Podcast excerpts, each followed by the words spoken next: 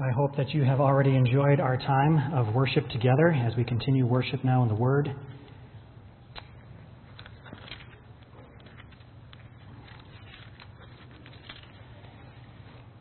Take your Bibles and find your way to Philippians. Philippians chapter three is where we'll be at. Uh, before we begin, I'm going to uh, lead us in a word of prayer as a church family. I know that we just prayed for our missionaries, uh, but again, uh, I hope that this isn't obnoxious to us, but um, Christians pray because we desperately need God. We need His intervention in our lives. We need His mercy, His grace, His compassion. Uh, friends, just showing up and going through motions of religion, and I'm not accusing any of us doing that, but prayer is a is an abrupt reminder that um, we don't have what it takes. None of us do. We don't have what it takes to understand God's Word or obey it. And so uh, we'll pray because we believe that God intends to bless us and to provide what we need because He delights in our coming to Him and asking and seeking and knocking. And we can be shameless in that. And so we're going to be shameless in that this morning. So let's bow and pray.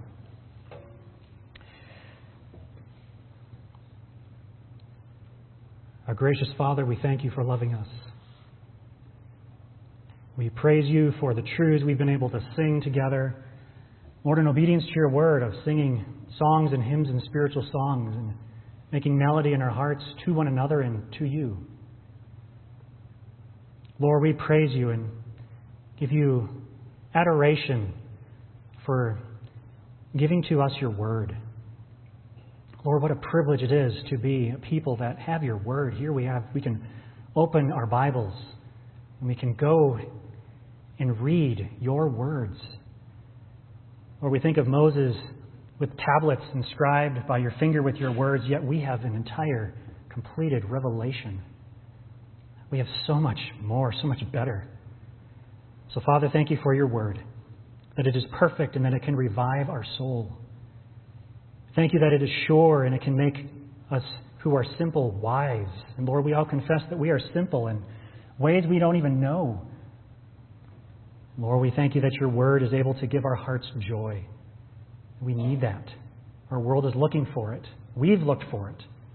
Thank You that Your word is a source of joy for us this morning, that Your word is pure and it can give our eyes light to see what we should see and how we should see the world around us. Lord, we pray that we would be a people that are more and more convinced that Your word is more to be desired than the best riches in the whole world. Father, forgive us for neglecting Your word. Maybe even this week, our Bibles have remained largely untouched. Our hearts have been cold or callous towards You and disinterested in Your word. Forgive us. Forgive us for our simpleness, if that is our hearts. We pray that You would have mercy upon us and warm our souls again to the glories that are found in Your word, the glories of Christ.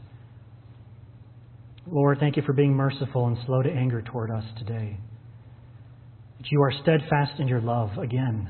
We don't deserve it. Thank You for not dealing with us according to our sins or repaying us according to our transgressions. Thank You, Father, for the gift of Christ. He stands between us as our mediator. With the gift of His righteousness applied to us, Lord, You take our sins and You cast them as far as the east is from the west. And we marvel at this. You are God.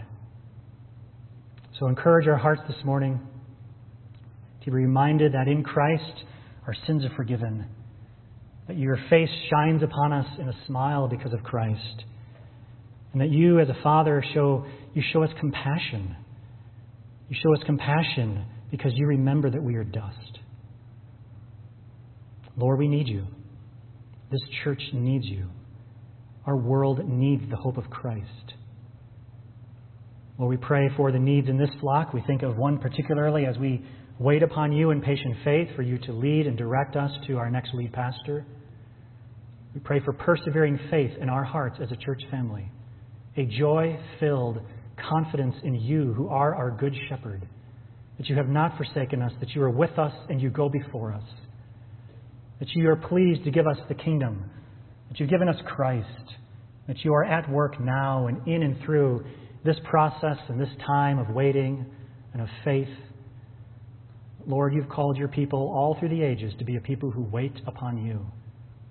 And Lord, now it's our turn. So we ask that you would strengthen us with joy, with faith, with obedience, with confidence in you, with gladness in seeing your works of grace being done in each other. And Lord, use us to make a difference in this world as lights of the gospel. So Father, we pray that you would help us to remember that we are your holy ones, and that you've called us to live lives that are marked by compassion and kindness and humility and meekness and patience. Lord, these things elude us. We are impatient. We get frustrated. We have sinful anger. We we fail so often, but yet, Lord, we thank you that in Christ we are forgiven and that you've called us to this. And so strengthen our hearts in obedience this morning, that we would have fresh encouragement to bear with one another, and that we would forgive each other, remembering that you have forgiven us. And Lord, above all these things, we pray that you would help us to put on love. Love for one another as church members, love for our unbelieving neighbors and our community, unbelieving co-workers, Lord, the lost in the world around us. May we more and more model um, what we see in Christ. When he saw the crowd, he was moved with compassion. Lord, do this in our hearts.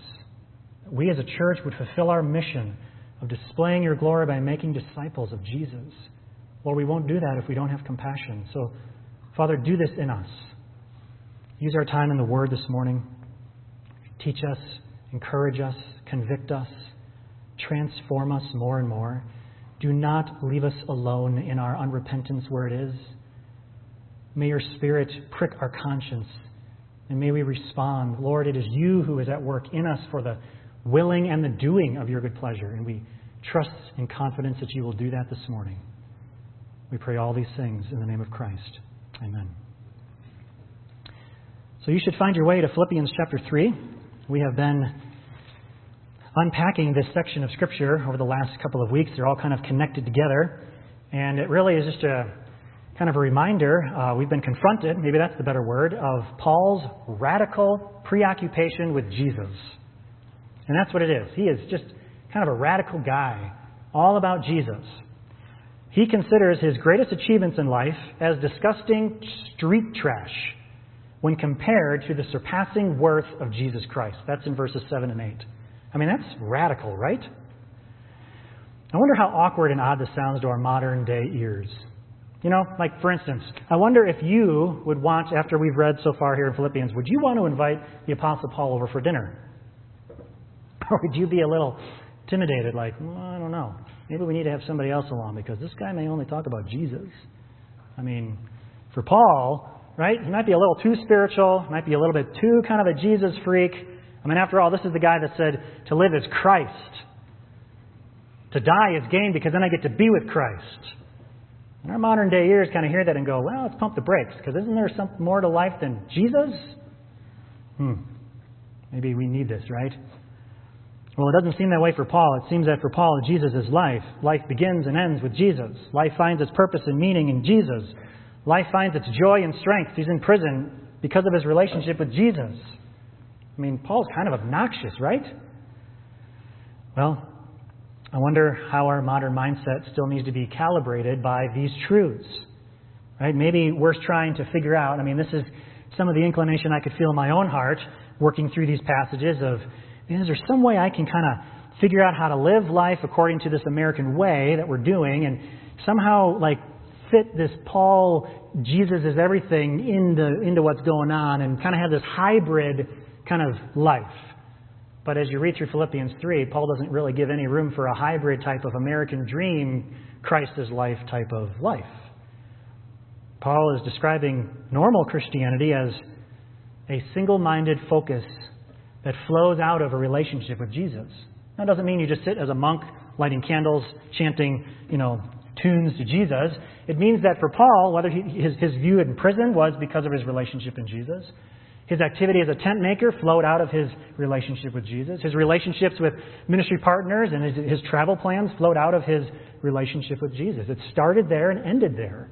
Now, what was in between was life. I mean, the guy had to make breakfast. He had to, you know, pay bills. He had to travel. He had to, you know, navigate modern life in his Greco-Roman society. He had to do all of that. But all of that flowed out of his relationship with Christ. So, this is what drove Paul. Think of it that way, right? American word, right? Drive. What's your drive? It's really a kind of an American idea, I think. I'm an American. That's all I know. What's your drive in life? Well, if you ask yourself, what is your focus? What drives you? What gets you up in the morning? Everyone has an answer for that. A lot of people, it's family. You get up and you go to work. Why? For family, for your kids, to, to give them this, to do. There's a there's some reason in the back of your mind that is the ultimate drive of why you do what you do. And for Paul, according to this text, the answer to that should be to know more fully and be transformed more completely by Jesus. That's what should drive us. So we can summarize this passage in Philippians chapter three with these two words. Press on. Press on. And I will uh, show this to you um, as we read through the text in Philippians chapter three. I guess I didn't give you the verse number, right? Verse twelve. That's where we're at, verse twelve. So he's just talked about how much he is so in, just enraptured by the surpassing worth of Jesus, and that he's looking forward to knowing Jesus more fully, being transformed by Jesus more completely, which includes knowing Jesus' suffering, as well as anticipating the joys of being resurrected to know Jesus eternally. And then verse twelve, he says, "Not that I have already obtained this, or am already perfect, but I press on to make it my own, because Christ Jesus has made me his own. Brothers, I do not consider that I have made it my own, but one thing I do. Forgetting what lies behind and straining forward to what lies ahead, I press on toward the goal for the prize of the upward call of God in Christ Jesus." Those of us who are mature think this way, and if in anything you think otherwise, God will reveal that also to you. Only let us hold true to what we have obtained. The big idea here is that repeated phrase, press on. Now, he uses some uh, similar words to convey the same idea here in this passage, right? He talks about pressing on, but then also in verse thirteen, he talks about straining forward. In verse fourteen, straining forward towards a goal or towards a prize. And so what Paul is using here are words and imagery from the Olympic Games of his day. I mean, his readers would understand these terms, would identify immediately, and we have the same type of word pictures that we can understand too. An athlete striving and straining towards the goal. If you think of of a, of a runner who's striving and straining towards that finish line, that's the imagery that he's drawing from, and he's applying it now to spiritual truths. Just like a runner strains toward the finish line, toward that prize, toward the goal of winning, so Christians should strive and strain and press on toward the goal of knowing Jesus. So this morning, the sermon is this: press on to know Jesus. Press on. Press on, church family. Press on. Let's do a little personal housekeeping. How would you describe your spiritual walk with Jesus today? Are you moving forward? Are you stagnant? Is it non-existent? Maybe you have a relationship with Jesus. It's something that you talk about. You know. But actually, life day to day doesn't really show evidence of experiencing a relationship with Jesus. Or maybe you'd say your relationship with Jesus is exciting and vibrant and alive. Praise God. But this text is teaching that Christians will and must press on through their entire life to know Christ more and more and be transformed by him more completely. So wherever you are in the spectrum of relationship with Jesus, maybe you're not a Christian and the whole idea of knowing Jesus is still kind of foreign to you. Maybe you're a newer Christian. Maybe you've been a Christian a long time and you've kind of grown cold, and it's just like, I feel like it's just the same thing over and over, and it's boring, and I'm just kind of, you know, my, my heart's being unaffected by it. Wherever you are, this passage is aimed to be a kick in the pants to press on to know Jesus. Press on. So let's jump into the specifics of this text.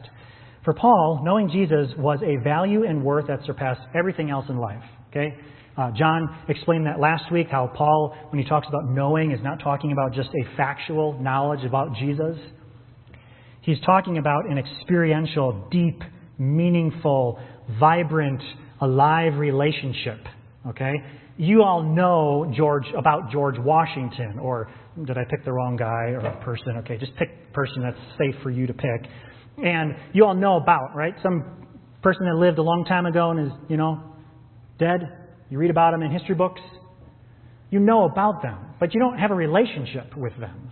There's no vibrance. There's no, there's nothing alive there, meaningful, deep there. Paul is talking about alive, relational, deep, meaning, meaningful relationship with Jesus. So one of the best illustrations between knowing about and knowing that I've heard goes something like this.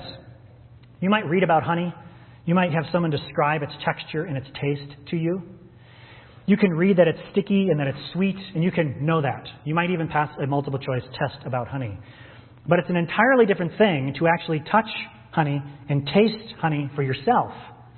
When you taste honey and you feel it stick to your fingers, now you know what honey is. Paul is asking and encouraging and exhorting his readers, press on to know Jesus. So again, some personal housekeeping. How would you describe your relationship with God, with Jesus? Is it primarily just factual, encyclopedic? Maybe you have a lot of knowledge. Or is your life take greater depth and meaning and purpose because of your relationship with Jesus?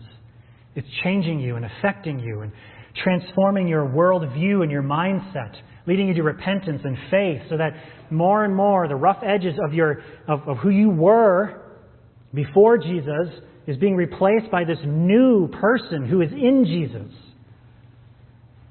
So why must we press on to know Christ? Okay, that's that's what he's saying, but why must we do this, right?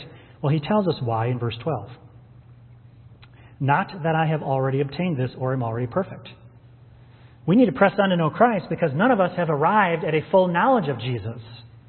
We all need work. We all have a lot of God. I mean, we have a lot of work to do. God has a lot of, a lot of work to do in us as his people. But he's doing that.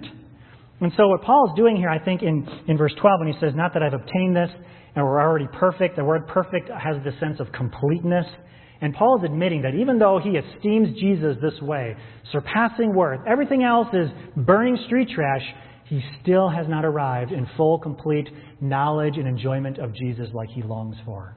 That day will come when Jesus returns and we are made entirely new, glorified is the word in the scriptures. We are glorified to, to see Jesus face to face, no longer distracted and plagued by our sinful nature, and we are now fully able to enjoy Jesus forever for all eternity.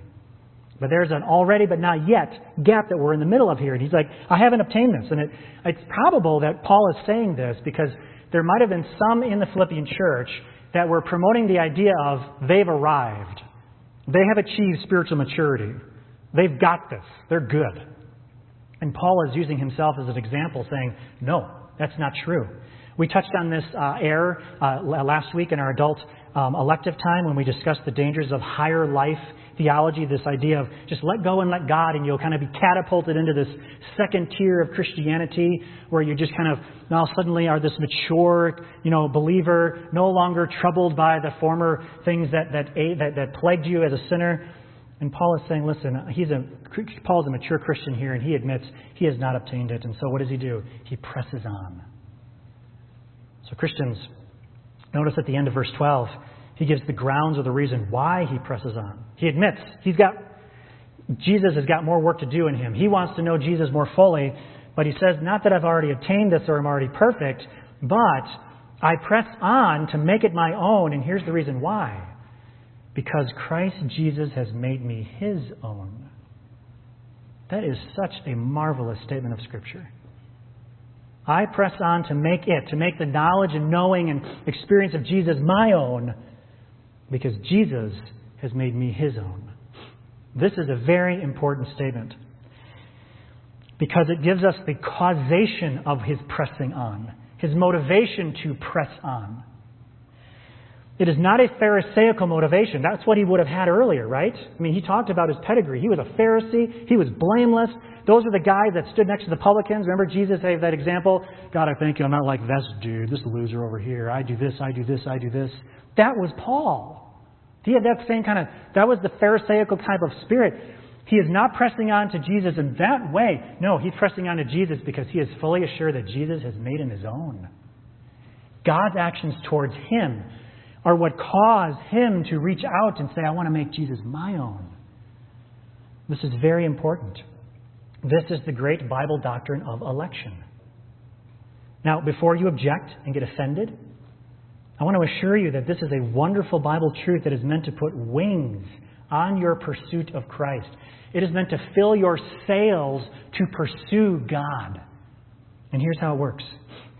Now, let me caution. Any understanding of election, of God choosing to set his affections upon us and claim us in love without any of our previous works, not merited upon any of what we have done. It's entirely his free choice. For, for any understanding of that, that takes away from our personal responsibility before God is out of balance. And that's the danger as we think through it. Our minds are trying to figure out this, this combination. But notice how Paul is talking about what, how he describes what his life here of pursuing Jesus in, in twelve and following. I mean, it's full of language of his effort. I'm straining. I'm pressing. I'm reaching for this goal. I'm going for this prize. This is not passive. The election of God in our lives does not create passive Christians when properly understood. It will not. It will motivate obedient, joyfully obedient Christians. That's what he's saying here. His joyful obedience to press on to know Jesus is caused, is motivated because God's electing love has been poured out to him in Christ, not the other way around. So we talked about this last week in the elective. Now some of you are wishing you were there, right? Um, that the, the, one of the most helpful phrases is this. The Christian gospel is not against effort. It is against earning. Paul is not earning his closeness to Jesus. He is motivated to pursue Jesus, to know, to pursue knowing God better, because God has chosen him. So, Paul admits that this is what gives him encouragement and strength. And by the way, the Bible is full of this kind of glorious language. Here's a quick sampling, okay? Just a real quick sampling. Second Corinthians four four describes, in their case, unbelievers, the God of this world, which by the way was all of us at one point, the God of this world has blinded the minds of the unbelievers. I think I have this on screen. To keep them from seeing the light of the gospel of the glory of Christ, who is the image of God. So there's blindness. But then, verse six, for God, who said, let light shine out of darkness, has shone in our hearts to give the light of the knowledge of the glory of God in the face of Jesus Christ. How are we, how is a sinner ever delivered from the blindness of not being able to see God? God speaks. He shines the light of the glory of the gospel of Jesus Christ into sin-darkened hearts. Why? Because that is the kind of God we have. He delights to save sinners. Or First John four nineteen, we love because he first loved us. Powerful statement again. Or John six forty-four, no one can come to me, Jesus is saying, unless the Father who sent me, who sent me draws him, and I will raise him up on the last day. So what does all this mean? Well, what are you going to do with this truth, right? With your own relationship with God and our shared relationship as a church family. Well, notice Paul's single-minded, laser-focused language in verse thirteen. He does not consider that he has made it. I do not consider that I have made it my own, right? He's still pursuing Jesus. But one thing I do, forgetting what lies behind and straining forward to what lies ahead. Again, he's speaking in radical language. One thing I do. So according to Paul, pressing, part of pressing on to know Christ means that we don't live in the past or on the past. I don't know if that's helpful. I'm going to explain what I mean here, but I was trying to unpack what, what Paul might be getting at here. There's two possibilities about what Paul is meaning here about forgetting what lies behind. Don't live in the past or on the past. Now, forgetting what lies behind could be him recalling the memories and regrets of how he had previously persecuted the Christian church with such vehemence, with such animosity. I mean, Paul was pursuing Christians.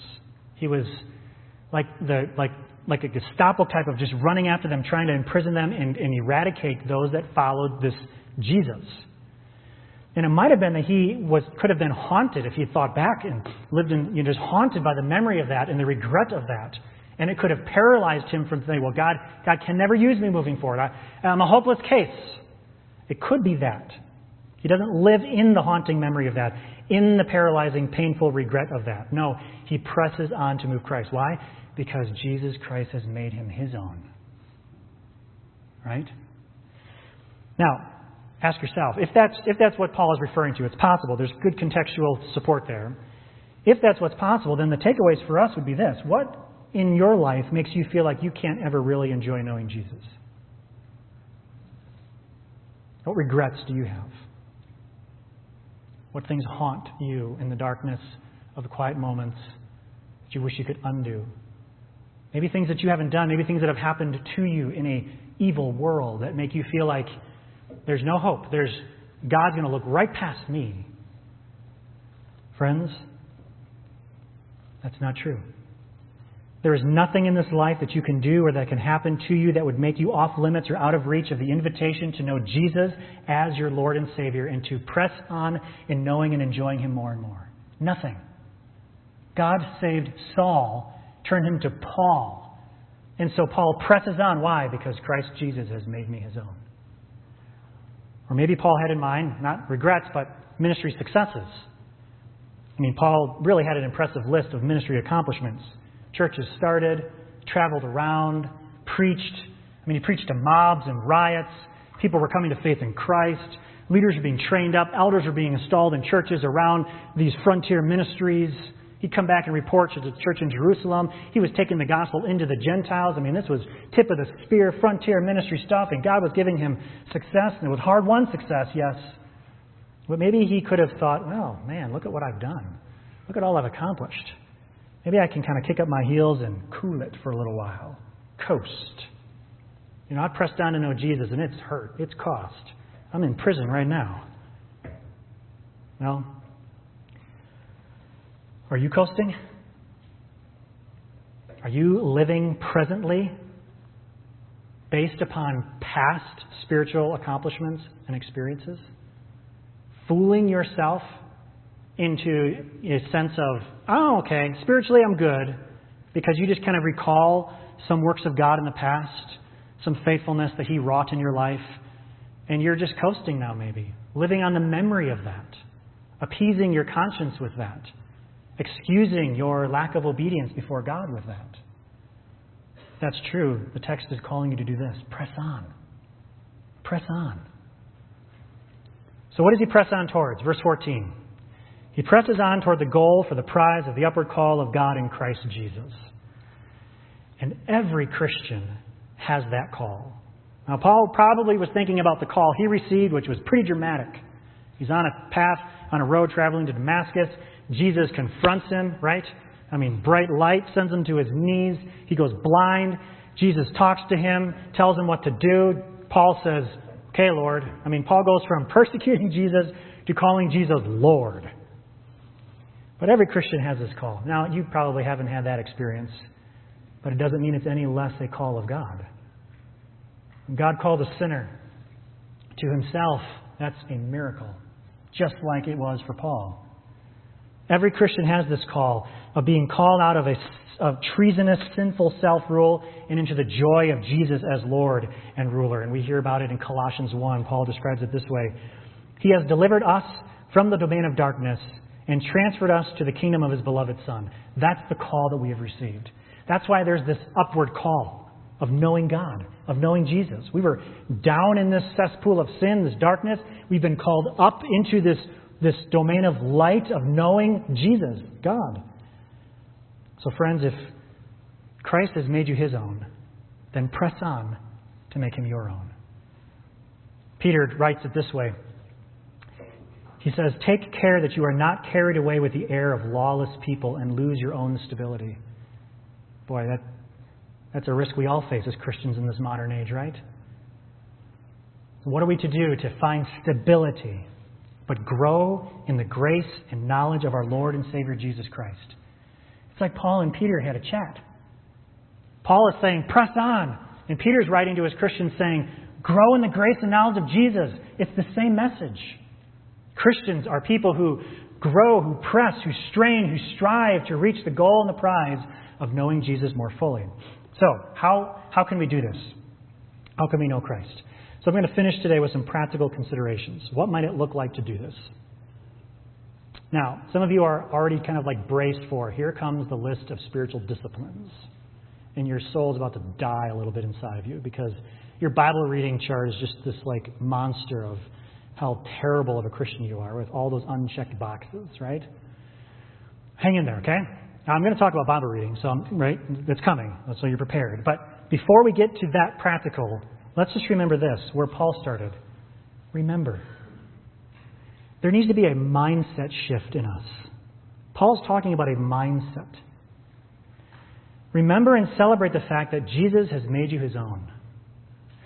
So, this radically changes our approach to spiritual disciplines like Bible reading and praying and attending church and encouraging other Christians and serving in our local church and, and, and you know, being preoccupied with the growth of faith of other Christians and right living the normal Christian life. Doing the one another's in the Scripture, forgiving each other, bearing long with one another, suffering long with one another, um, all those one another's that, that we are familiar with, at least in part, right? That can just become this long laundry list of like spiritual obligation that just wears you out. But if there's this mindset shift that Paul talks about, remember that Christ Jesus has made you his own. Well, that fundamentally changes, can change, or should change our orientation. I mean, we, this works in relationships, right? When somebody looks at you and says, I choose you, I love you, right? Our world would say you've fallen in love. They've fallen in love with you, okay? But love is a choice. When somebody says, I choose you, I love you, right? In that relationship, let's talk about a, a husband and wife or a man and woman, and there's the man falls in love with a woman and he says, I choose you, I love you, I want to marry you, I want to spend the rest of my life with you.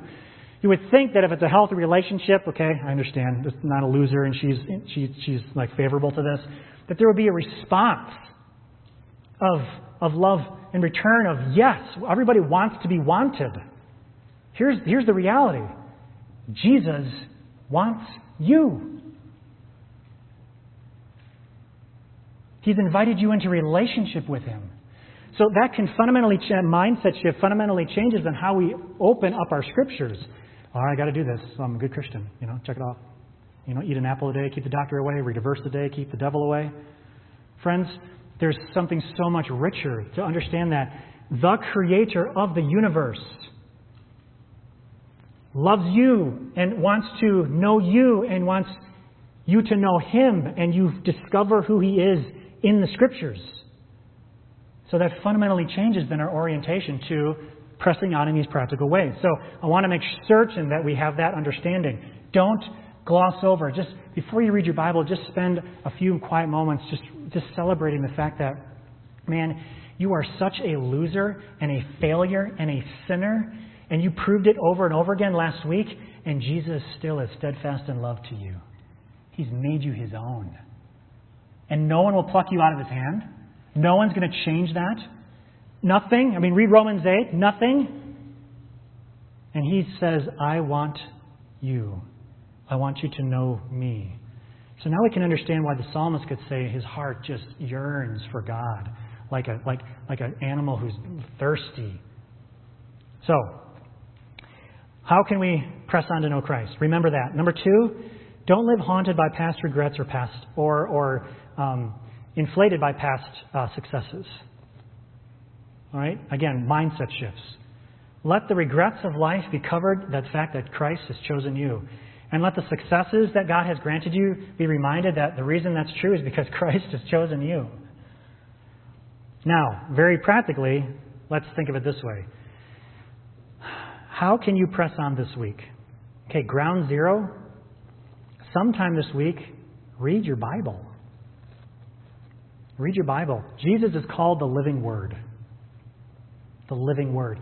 The, the, the connection between the Bible and Jesus is so close that they're like called the same thing. Now, they're not. Jesus is not a paper and ink, okay? But but the relationship there in the Scripture is that they are inseparably connected. They're To, to read the Word of God is to actually experience the Word of God, Jesus, John one. So friends, if I can just encourage you, read your Bible sometime this week. Do that. Now, some of you are already doing that. Praise God. Press on. Sometime this week, read something, right? If you read something that will stir and enrich your spiritual awareness of God. We ha- we live in an information age. We are inundated with information. I would encourage us as a church family, if we're going to press on, it means that we need to probably set aside some of the information that we've been giving our attention to, time, energy, and, and we may not just have margin to to press on to know Jesus because we've filled up our lives with all this other information. Whether, and it could be fine things, not, not evil things, news reports or stock reports or whatever it is. And at the end of the day, you're like, man, I'm just so worn out. I just don't have time for that. So I'm asking you to please make some different choices. Leave some margin so you can read something spiritually enriching. Why? To press on to know Christ. Why? Because He's made you His own. He's made you His own. Um, we live in a world that emphasizes the secular and diminishes any idea of the spiritual. It's trying to remove any sense of the transcendent. And so we as Christians are going to have to really work hard and push back against that prevailing wind of our age. That everything can be explained rationally, logically, secularly. That's wrong. Friends, we should have moments of awe in our lives and worship before God through the week privately. So that as we gather together, we share now in, in an experience of, of awe, of worshiping a great God. So think of this work at home during the week of pressing on to know Jesus as like homework to get you ready for the kind of the climax the, the, the, uh, of what we're doing together as Christians when we gather on a Sunday, of worshiping together, of knowing Jesus, of pressing on. That's what we're doing here this morning. We're, we're encouraging each other to press on. Here's another practical consideration. Attend church with the spirit and eagerness of a learner, of a of someone who is actively engaged, not a religious observer. Okay? Now, I understand we can come in tired and all that, but in, in church family, I want to commend you this morning. Uh, I, you're saying well. I'm going to just try to keep encouraging you in that. But come on a Sunday morning, not as a religious observer, sliding in, sitting, consuming, leaving. That is not normal Christianity. Come in with a sense of God's people are gathered. We're gonna we're, we're gathering in the name of Jesus. We've got truths that transcend all of the secular things that are in this world, the truths that are the only hope for the world. And we get to celebrate that Jesus has made us His own. Come in as an active participant, not as a religious observer. Another way that you can uh, press on to make Jesus your own is invite someone else to do it with you. Right? I mean, have you ever done that? You want to work out, you want to get healthier, so you just try to do it on your own. But man, if you know somebody's going to be standing outside waiting for you or at the gym waiting for you, all right, and you get yourself up and you go. Why? Because they're there. So invite someone into pressing on to know Jesus with you. That's ordinary Christianity. You read through Acts and it's happening all the time. So here's the questions to conclude with. What is one thing you can do to press on to know Christ this week that you haven't done or aren't doing yet? One thing. One. Some of you have made a whole list and you're going to be like, you know, going crazy. Whoops, slap. One thing. What is one thing you can do? One mindset, one behavior. Maybe it's this. This may seem a little awkward, but what is one sin that you know you need to repent of that will help you press on? Because that sin is holding you back. Maybe you need to cancel Netflix or deactivate a social media account because when you look at how much screen time you're spending on that, it's not an issue if you don't have time. It's just that you're spending all that time on other things. Or maybe you need to get rid of the internet for a time altogether because you're habitually consuming pornography and it's killing your spiritual vitality of wanting to know Jesus at all. Maybe you need to put healthy boundaries around your work because career has filled up all of your margin and so you have no energy left during the week to know Jesus at all. Friends, you can apply it. The Spirit of God can apply this. I've just tried to jumpstart some of this. But now I want you to understand. I want you to think of this. I'll ask the, uh, actually, I'm not asking the music team to come up. We're doing communion next. Um, I just want us to imagine this. Um, well, I'll, I'll, I'll, okay. I have an illustration here at the end. I was worried we were out of time, but let's do this. I think it'll be helpful. In two thousand sixteen, in the Rio Olympics, Mo Farah of Britain took his position to get set to win the, to, to run the ten thousand meter race. He had won the gold in the previous Olympics for the five thousand and ten thousand in two thousand twelve. So all eyes were on this guy, Great Britain. Uh, ten thousand meter race is twenty-five laps. Uh, the race began. The runners quickly form into their rhythm. They motor their way around the track. twenty-five laps to go. On the tenth lap, Mo accidentally makes contact with his friend and training partner, Galen Rupp. Mo falls to the ground in the middle of this gold medal race. Okay? He scrambles up, springs back into action with a look of focused determination. He's got fifteen laps to catch up and try to win. With laser focus and enormous effort, Mo Farah regains his position with a strong finishing kick, wins gold for Great Britain. The guy who fell down in the race. So, none of us are Mo Farah spiritually, okay? Maybe you've fallen down. Maybe you have. Or maybe you're motoring around the track. Either way, here's the call for us as a church family. Press on. Friends, we've all been pressing on for something last week, last month, last year. Philippians three is asking us to press on to know Christ. So can you imagine a church, if Mo, what, what Highlands Baptist Church, now it's happening here, okay? But just imagine what Highlands Baptist Church might become more and more of if more and more of us were pressing on with single-minded radical focus described in this passage of knowing Jesus. Just imagine. Imagine the effect it might have in your life of sin repented of, of faith experience, of joyful obedience, of how we might have conversations with people we haven't had yet to encourage them to press on. Just imagine that would spread. Can you imagine the power of our witness when unbelievers walk in and more and more of us, through the grace of God, are pressing on to know Christ, straining forward for the prize of the goal of the high calling of Christ? Just imagine the witness when they would hear us sing, when they would see us interact, when they would watch us serve. Just imagine how compelling it would be where Jesus says, "By this all people will know that you're my disciples, that you have love for one another." Where does that love come from? We love because he first loved us.